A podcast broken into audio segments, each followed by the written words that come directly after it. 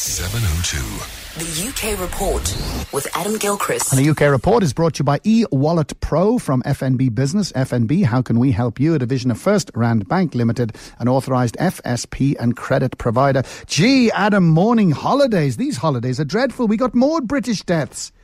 Yeah, three British citizens known to have died in the Italian earthquake. Um, that's been confirmed with no other details, although I think one of our morning papers is suggesting one of them was a 14 year old. Uh, beyond that, though, um, obviously consular assistance is being offered. Actually, other assistance is being offered to the Italians as well. Though Italy does have earthquakes, they, they know what to do. It doesn't stop them happening, it doesn't stop the awfulness of it, but uh, they are coping, I guess. But I'm expecting us to hear many more stories because it's a very popular thing in the UK is to hire the classic Italian villa or the Italian cottage, whatever, an hour north of Rome. It's that sort of area, and I imagine there'll be a few tales to come.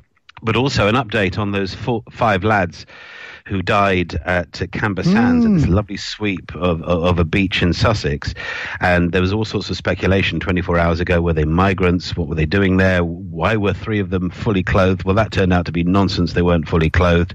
They were in their beach attire. They'd been playing football on a sandbar these five lads um, who were all down from London, two of them brothers, the rest of them mates, and they were playing football on a sandbar, and the tide came in and cut them off. And when they tried then, therefore, to swim back to shore, the tide was just too strong. They couldn't cut through it.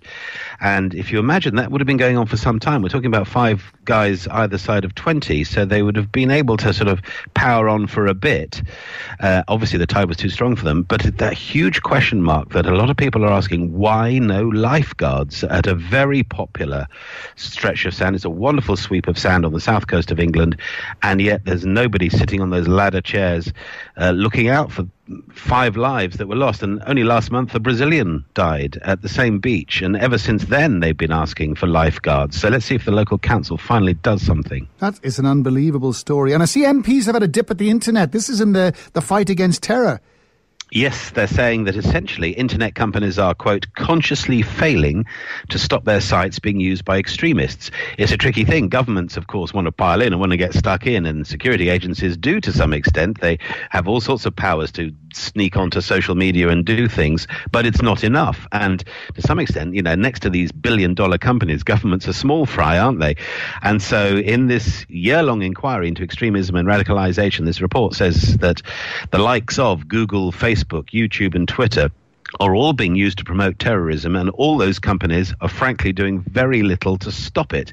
At best, very little. At worst, they're adding to the problem. And yes, the report is also critical of the government's prevent strategy here. And we can talk about this a lot, but frankly, you know, if you're going to stop terrorism, you've got to be on your game, and you need the internet companies. To, we, we know it's being used by terrorists. Mm. Let, let's try and stop it, I guess, is the point. And the Yorkshire Ripper has been moved. This is unbelievable. And people of my age, I mean, remember Peter Sutcliffe, wasn't that his name? Yes, him. Yes, uh, there's something about him that uh, I, I, mean, there's a sort of tapping into the national consciousness every time there's anything about Peter Sutcliffe, the Yorkshire Ripper. Um, formerly, though, now no longer mentally ill. Uh, he's aged 70. He has been moved from Broadmoor Psychiatric Hospital to a prison after three decades. He was convicted of 13 murders and seven attempted murders in 1981. He mutilated his victims with a screwdriver and a hammer, and famously, his own self portrait showed those like eyes, and it was the painting he did of himself, and it was particularly chilling. Uh, he was once upon a time diagnosed with paranoid schizophrenia, but no longer. And apart from anything else, this saves us a fortune as a country. It costs two hundred and fifty thousand pounds to keep somebody in a secure psychiatric hospital. I mean, prison is expensive enough, but not as expensive as that. And so, also, technically he can get on with the business of serving his 20 life sentences and therefore rot in hell. And let's hope we don't have to talk about him for a while anyway. Absolutely. Imagine you're in prison and your new cellmate walks in and it's him. I tell you what, you won't sleep that night. Thanks very much indeed, Adam.